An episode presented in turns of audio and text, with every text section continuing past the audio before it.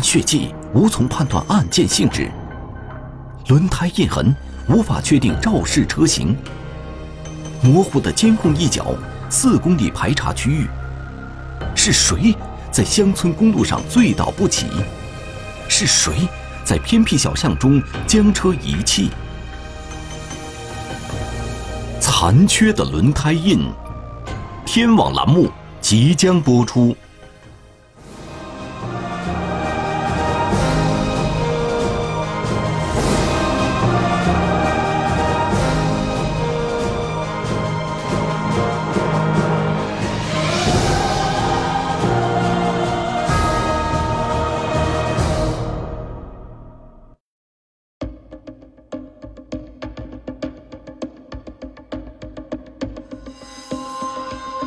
2017年3月3日晚上7点08分，银川市公安局交警分局兴庆区2大队指挥中心接到群众报警，在银通路燕歌变大新北线092号电线杆前路段，有一个人躺在路边，生死不明。我们到达现场之后，120也基本到达现场。经过120到达现场确认，此人已当场死亡，没有生命特征。死者是一名中年男子，平躺在道路北侧的路肩上，身上没有明显的外伤。经现场勘查，民警没有在路面上发现车辆制动的印记和散落物，仅在死者身边发现了一滩血迹。这种血迹，从我们初步的现场勘查，应该是这个人从嘴里吐出来的。那么他这种血迹就各种可能性都有了。不单是车辆呀，或者是其他的碾压，或者是重器击打呀，都有可能造成他吐血，或者是疾病，他自身产生的疾病，这种可能性也是有的。银通路是一条机动车和非机动车混合行驶的乡村道路，道路两侧有将近3米宽的路肩。从死者躺在路肩上这点来看，民警怀疑死者并非死于交通肇事。这是不属于这个机动车行驶的范畴，死者呢又躺在路肩上，这个跟这个机动车行驶路线不吻合，这种情况下呢，交通事故所致，也有可能产生，他杀的可能性也有可能产生，抛尸地点也有可能产生。而且事发地点距离最近的村子也有1.5公里远，死者出现在这样一个前不着村后不着店的地方。也是疑点重重。事发的时候只有车辆从那经过，很少有步行的行人啊，或者其他的速度缓慢的交通参与者从那经过。符合这个案发现场，就是他杀案发现场的这种基本条件。案件的性质无法确定，而死者的身份一时也不能确认。通过对死者衣服上以及口袋里所遗留的东西，没找到任何有价值的东西，也没有带手机、身份证以及什么有效能证明身份的证件，所以对死者身份当时现场无法确认。根据以往的工作经验呢，每一个案件的现场都会有蛛丝马迹，不可能没有任何的线索，可能是我们的勘验和侦破的方向或者是方法还没有得到更加的精准和精确。在这种情况下，警方决定先对死者进行尸检，以查明其死亡的原因，进而明确案件的性质。我们对本案的死者进行了尸表检验及解剖检验。检验发现死者胸廓塌陷，胸部多发肋骨骨折，胸腔大量积血，肺脏破裂。经法医检验，死者的伤情符合交通事故的特点，而且法医还在死者上衣的胸部位置发现了一个轮胎印记。死者的这个衬衣胸前区发现有轮胎花纹样印痕，结合死者身体的损伤形态特征，结合这个现场的情况，推断，本例死者应当是车辆碾压，造成胸部多发肋骨骨折，造成胸部严重损伤致死。通过对死者的血液检查，法医还发现其死亡前处于醉酒状态。本例死者呢，检测出血液中乙醇含量高达300多克/100毫升，处于醉酒状态。 综合尸检报告，警方分析，死者可能是醉酒后倒在了路边，之后被路过的车辆从胸部压过致死。这应该是一起交通肇事逃逸案。由于事发在郊区路段，四周监控设施稀缺，更没有监控能拍摄到事发地点。不得已，民警沿公路向西，在去车方向走了4公里之后，才发现了一个天网监控。 民警以这个监控探头的位置为参考点，做了一个行车试验。就是我们从这个案发现场，驾驶一辆车，到我们这个有卡口的地方，就是有监控的地方，那个地方距离这个地方4公里，到这一段距离我们的行驶时间是多少？然后结合这个报警的时间，我们进行分析，进行研判，主要是为了确定 这个案发时间，当晚接警的时间是19:08，报警人是一个路过的司机。当时他驾车从事故地点经过，看到死者倒卧在路边，但他并没有停车，而是一边开车赶路，一边拨打了报警电话。在参考点的监控中，19:12，报警人驾驶的白色货车经过，当时报警人的车速大约为60公里/小时。 以此进行倒推，警方分析认为，案发时间应该在19:03之前。下一步，警方要尽快确定肇事车辆的车型。目前，警方手中仅有的线索就是那件死者印有轮胎印的上衣。民警将它送到了银川市一家司法鉴定中心进行鉴定，试图从这个轮胎印上找到破解谜题的钥匙。 侦破黄金期稍纵即逝，警方倍感压力。那即便是我们后来能找到这辆车的话，那它的轮胎花纹也有磨损，那么可能也和我们现场提取到从这个尸体身上提取到的这个轮胎比对不上。轮胎印鉴定结果指明排查方向。我们通过这个花纹判断呢，它是斜胶胎。通常情况下，斜胶胎多应用或者是多装在货车上。 模糊的监控视频中出现死者身影，那么有一个黑影，在这个缓慢的进行这个类似于人这个行走呀，有这么一个移动的过程。残缺的轮胎印，天网栏目正在播出。2017年3月3日晚上，在银川市银通路上发生了一起交通肇事逃逸案。 一名中年男子被碾压身亡。尸检过后，民警发现死者上衣留有轮胎印记，他们希望以此确定肇事车辆的车型。看到这个印痕之后呢，困难很大，因为这个衣服还有穿在死者身上的时候呢，它是具有一定弹性的。那么在这种情况下，如果有车轮压上去的话，实际上 这个花纹体现出来的特征是没办法完整的，或者是更真实的还原当时到底是什么车型，或者说它是具体是什么型号的轮胎等等。要确定车型，首先要确定轮胎型号，但是从花纹特征判断轮胎型号存在着误差。鉴定人员又尝试以测量轮胎胎面宽度的方式来判断轮胎型号。 由于这个印记仅仅是轮胎胎冠局部的花纹，鉴定人员依旧无法凭借这枚残缺不全的轮胎印确定具体的轮胎型号。办案民警渐渐感受到了时间带来的压力。交通肇事逃逸，它有一个黄金72小时，也就是说3天之内，如果这个案件侦破不了，它的线索就更少了尤其是像牵扯到这种轮胎。 那么它存在有各种的情形，有可能就是，更换轮胎，或者是那即便是我们后来能找到这辆车的话，那它的轮胎花纹也有磨损，它这几天之内也有磨损，那么可能也和我们现场提取到从这个尸体身上提取到的这个轮胎比对不上。时间紧迫，民警与鉴定人员通力合作，共享办法，最终通过放大胎冠局部花纹以及测量对比等方式，明确了肇事车辆的大致车型。轮胎呢有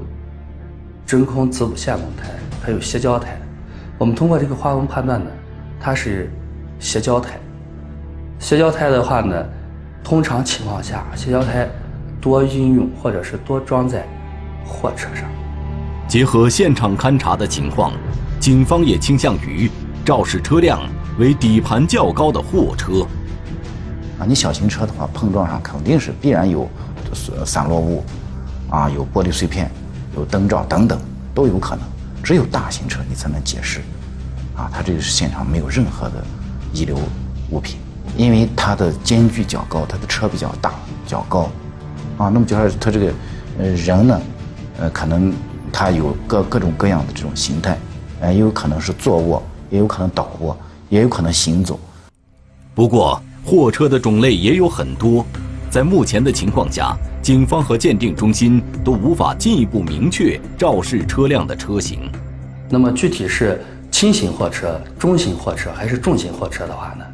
没办法通过这个花纹，做具体的或者是更准确的判断。与此同时， 民警也对轮胎店进行走访，希望能比对出与死者衣服上印记相同的轮胎。轮胎呢，它有好多种品牌，它的花纹呢也是不尽相同的啊。有的呢，同一个品牌呢，它这种轮胎的印记呢，有这种横道的啊，就是说它是横向的，可能有3条横向啊，1条竖向的。有的呢，它是有2道这种横向的，啊，有3道这种竖向的。 尺寸上呢，大型车辆用的轮胎呢，基本上都是，100啊，或者是900也有，还有这种，850型的，啊，基本上就是倾向于这些轮胎。在轮胎店员工的帮助下，民警对店内20多种轮胎进行了仔细比对，但是并没有比对成功。我们这个轮胎印是一个不完整的，它是一个残缺的。 啊，所以轮胎店也无法给你判别，它究竟是一个什么型号的轮胎。既然肇事车辆的具体车型无法确定，那么警方就只能将案发时段从事故现场经过的所有中大型货车都列为嫌疑对象进行调查。民警以距离事故现场去车方向4公里外，也是距离事故现场最近的监控画面为依据。 当晚19点到19点20分之间，有500多辆机动车从道路上经过，警方又筛选出了35辆中大型货车。肇事车辆会隐藏在这35辆货车中吗？民警通过监控画面确定了这35辆货车的车牌号码，随后对这些货车逐一见车见人进行排查。但是越看越觉得迷茫，因为它这个轮胎印记都比对不上。 就是没有这种类似的这种花纹。经过一番排查，这35辆货车的嫌疑全部被排除了，这让办案民警很是困惑。让他们同样困惑的，还有迟迟没有得到确认的死者身份。那我们只有采取土办法，就是到这个事发现场啊周边呢，包括一些村庄啊，包括一些工地啊，包括一些这个 外来人口一些聚居的地方啊，拿着这个尸体的照片啊，去进行辨认，去进行甄别。在走访中，没有人能认出死者是谁。不过，走访的民警却无意间发现，在事发地点北侧150米远的地方，有一家废品收购站，在收购站的屋檐下装有监控探头。从距离和角度上看， 废品收购站的这个监控很有可能会拍摄到事发地点，这无疑会对案件的侦破起到重大作用。民警马上调取了这个监控的资料，带回交警队查看。那我们发现它这个监控呢，因为它的主要的这个拍摄的方向呢，是它这个监控这个收购站的院子，啊，但是在这个监控的一角呢，能够模糊的能看到这个事发这个路段的一个 车辆行驶的一个过程。尽管这个监控的角度不理想，又受到树木的遮挡，查看起来十分困难。但这毕竟是唯一一个能拍到事发现场的监控，民警们不会放过画面里的任何一个细节。经过反复查看，19:07:32时，趁着傍晚的天光，一个模糊不清的身影引起了民警的注意。突然间就发现了这个，在这个监控的一角，有一个疑似是人的一个黑影，啊，因为它这个事发路段呢，它路两侧呢有这个树木。 啊，它这个监控呢，还不是这种全覆盖的，是一个边角，那么有一个黑影，啊，在这个缓慢的进行这个类似于人这个行走呀，啊，有这么一个移动的过程，啊，就是在这个树木的缝隙之间，能够慢慢的能够显现。民警怀疑这个人很可能就是事发前走在路上的死者，于是。 在监控上仔细关注他的一举一动。通过这个监控的树丛之间，能够看到他隐约在这个马路上摇摇晃晃的进行行走，然后呢，突然一下倒地。啊，这个过程后来我们通过这个监控，是慢慢的看，是可以能够看清的。从死者倒地后到报警人驾驶白色货车到达前。 有数辆车从死者倒地处经过，这些车辆都有肇事的嫌疑。这一次，警方能否从中找出肇事车辆呢？排查、分析、比对，却始终不见肇事车身影。它的轮胎印完全比对不上。根据轮胎印确定车型被否定，案件侦破陷入迷茫。通过轮胎印记。 判断这个车型，认为我们就是这个侦查方向是错的。穿街走巷，民警地毯式搜索嫌疑车辆，啊，就隐藏在这4公里的某一个地方。残缺的轮胎印，天网栏目正在播出。2017年3月5日下午，在事发地周边排查死者身份时。 民警在一个废品收购站发现了距离现场最近的监控探头。监控显示，死者倒地后，数辆车接连从死者倒地位置经过，肇事车辆必定来自他们当中的一辆，但是在监控画面里却无法分辨。因为这个事发路段当时呢，它是距离这个事发路段，东侧大概有200米的地方正在这个修路，他们在这个路上呢，设置了这个减速带。 就说所有经过这个地方的车辆，基本上都有这个减速，然后进行这个通过这个减速带的这么一个过程。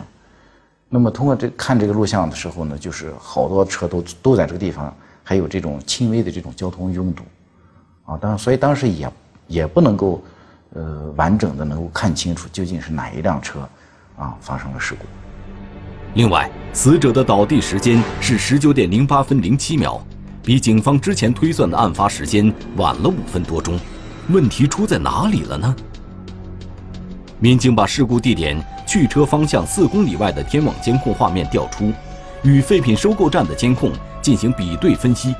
原来，废品收购站监控显示的时间比天网监控显示的时间慢了5分多钟。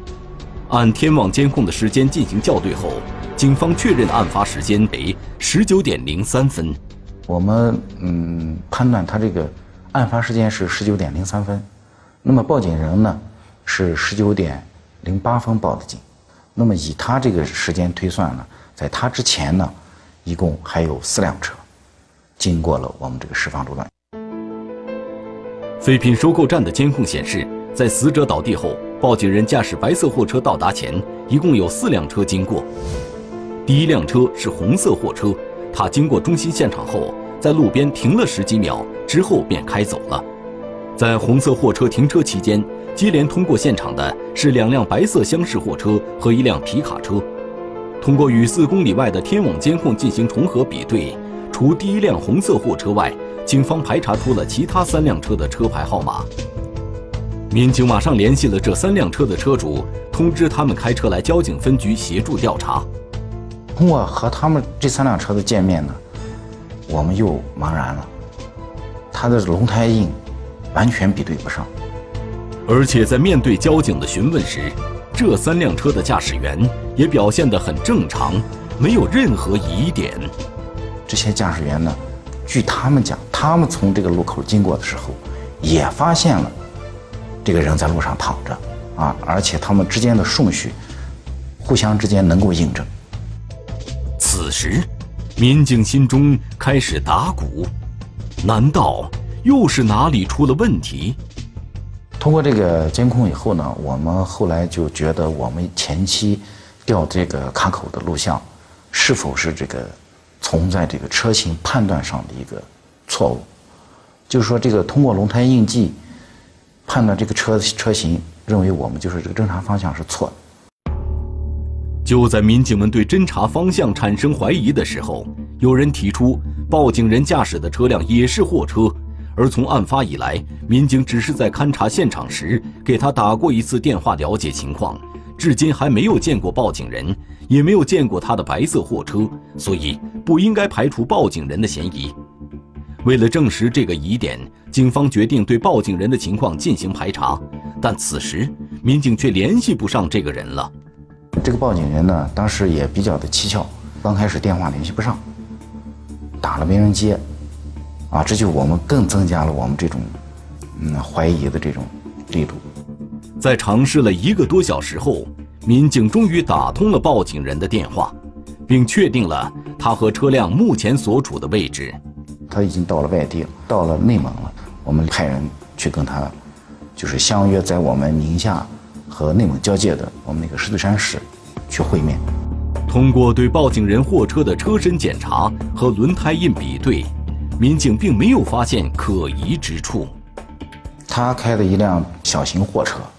但是通过我们跟他的沟通过程当中呢，发现他这个反应的还比较正常，而且就说他反映出来的这个，给我们描述的，啊，这个事发他在现场看到的一些情形，那跟我们现场勘查的是比较吻合的，啊，也就是说我们觉得他这个说谎的可能性不大。 在报警人的嫌疑被排除之后，就只剩下了1个嫌疑对象，那就是在死者倒地后第1个通过现场的红色货车。但是，这辆红色货车并没有在4公里外的天网监控中出现，所以警方无法确认它的车牌号和具体去向。那么我们当时就分析，有可能，就说这辆嫌疑车它就没有经过我们这个卡口，就是没有列入我们前期的排查的范围。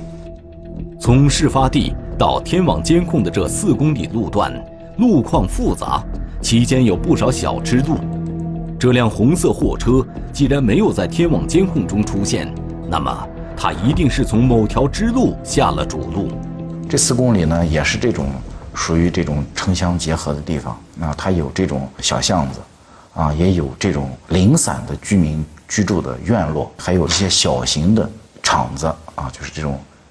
企业呀、公司呀之类的，我们当时的想法就是说，这辆车必然隐藏在这4公里的某一个地方。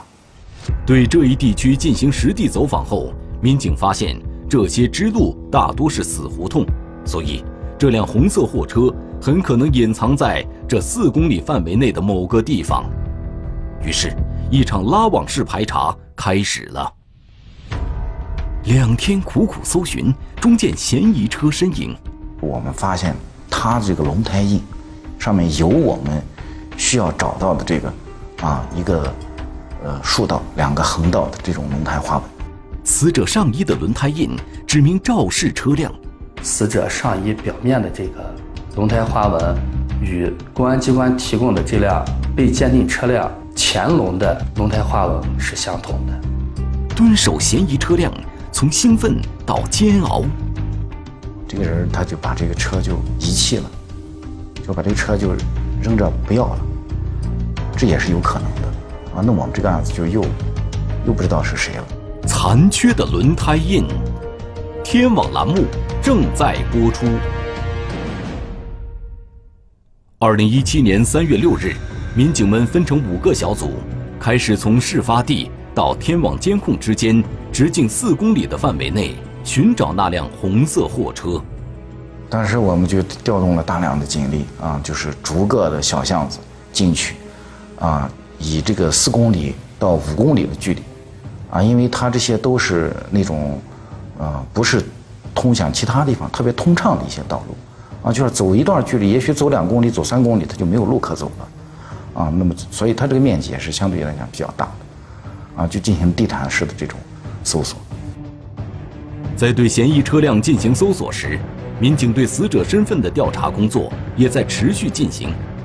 终于，有一家煤厂的老板通过事故现场照片认出了死者，在事发地的东侧。 一个煤场找到了认识这个人的一个老乡，啊，据他讲，这个人曾经来他这打过工，啊，而且这个人呢，就经常性的在周围的一些小煤矿、小煤场，啊，进行这个务工。通过老乡完了以后呢，又查找这个人的户籍所在地的派出所，通过照片确认以后，才完全确认死者的身份。 死者田某40多岁，河南人，独自一人生活在银川。警方把案情向田某在河南老家的亲属做了通报。这时，民警通过2天的搜索，也终于有了发现。3月7日晚上6点左右，一组民警排查到燕歌村一个小巷子里，在一户居民家的院墙外，他们发现了一辆红色轻型厢式货车。这辆车就在一个小巷子的角落。 啊，停放。他的车门也是锁的，啊，整个也没有人。民警马上对这辆车进行了仔细查看。他也没有进行一些遮蔽，因为我们通过这个车体的外貌的检查，发现他也没有这种碰撞的这种痕迹。虽然在车身外表没有发现疑点。 但当民警查看到这辆车的轮胎时，它的花纹特征让民警眼前一亮。我们发现它这个轮胎印上面有我们需要找到的这个一个竖道、2个横道的这种轮胎花纹。昼夜不息地追踪了整整5天，这个发现让民警第一次清晰地看到了破案的曙光。 当时心情非常激动，我们觉得这个，一个毫无线索、一个觉得很茫然的案子，我们突然之间发现了一个特别有价值的一个线索，我们都非常激动，整个这个专案组都特别兴奋。不过，下一个难题马上又出现了。民警询问了周边的住户，没有人知道这辆车是谁的，民警只能通过车牌号与车主取得联系。 据他讲呢，他这辆车在3年前就已经卖给另外一个人了，但是呢，他的车辆一直没有过户，这具体卖给谁，现在又成了一团谜了。这个人他没有联系方式，具体叫什么、姓什么他也不知道，也忘了。在这种情况下，民警决定守株待兔，5名民警分坐在2辆车上，守在红色货车前后距离20-30米的地方。 等待这辆车现在的主人现身。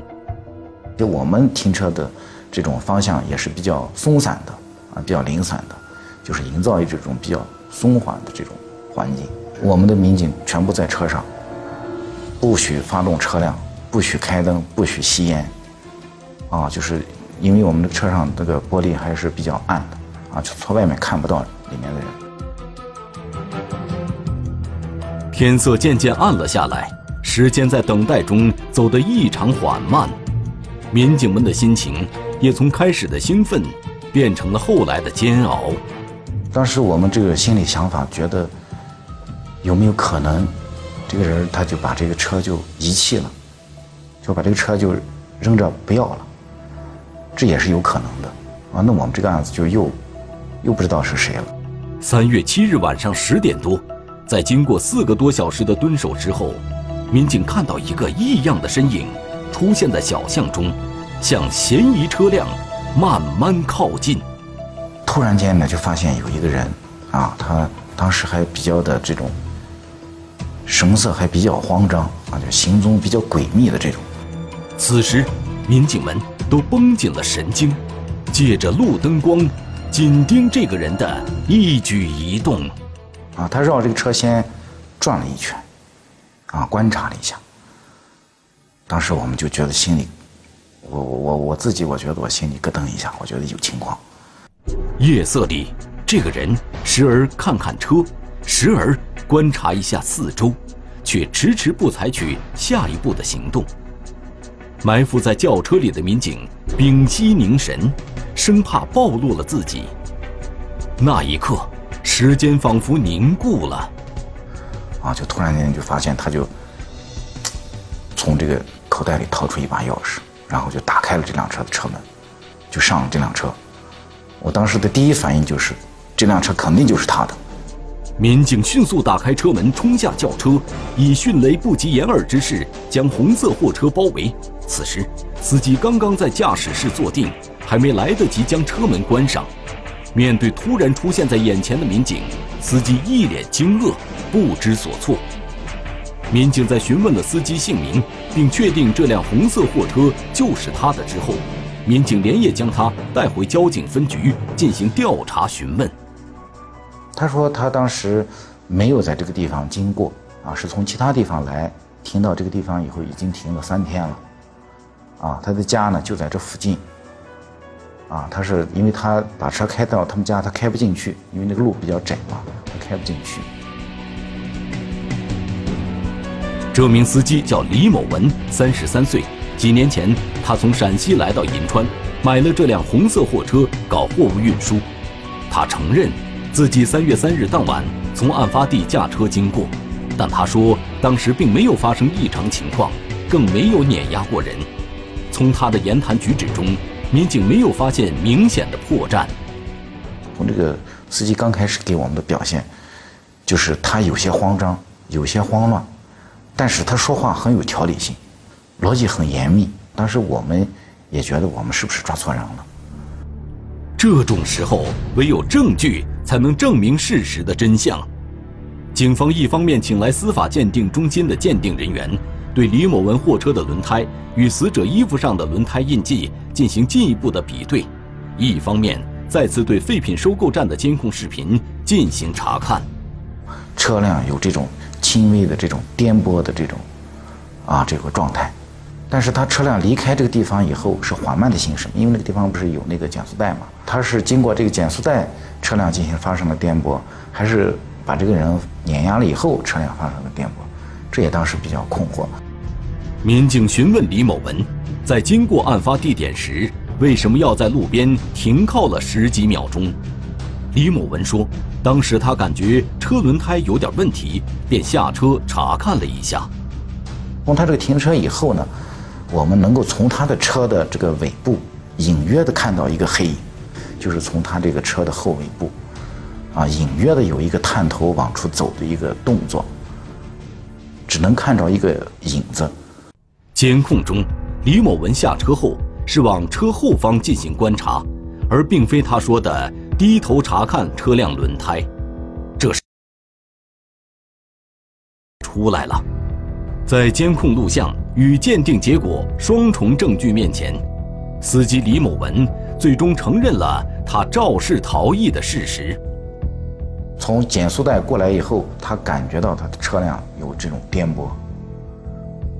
啊，但是呢，他就说觉得他应该是压了一个什么东西，然后停下车以后呢，他下来，走到车后查看了一眼，看到这个人是有一个人在路上躺着。据他讲，他可能觉得他压了一下，也没有把这个人压成什么样，他就走了，就离开了。李某文知道这条路的前方有个天网监控，而这又是他回家的必经之路。为了躲开监控，逃避警方的调查，李某文在到达天网监控前下了主路，把车停在一条隐蔽的巷子里，然后步行2公里回了家。之后，他时常会去巷子里看一眼货车。3月7日晚上，李某文见车没有什么异常情况，警方也没找上门，于是他决定把车开回家。没想到被等待多时的民警逮个正着。李某文到案后，积极向死者家属进行经济赔偿，共计37万元，并取得了死者家属的谅解。2018年4月2日，银川市兴庆区人民法院作出判决，被告人李某文犯交通肇事罪，判处有期徒刑3年，缓刑5年。公安部 A 级通缉令：吴群，1971年12月3日出生，身份证号码230102，197112031913，户籍地黑龙江省哈尔滨市道里区安平街59号5栋1单元603室，身高178厘米左右，哈尔滨口音。该男子为黑龙江省哈尔滨市公安机关正在侦办的一起黑社会性质组织犯罪案件的骨干成员。公安机关对发现线索的举报人、协助缉捕有功的单位或个人，将给予人民币5万元奖励。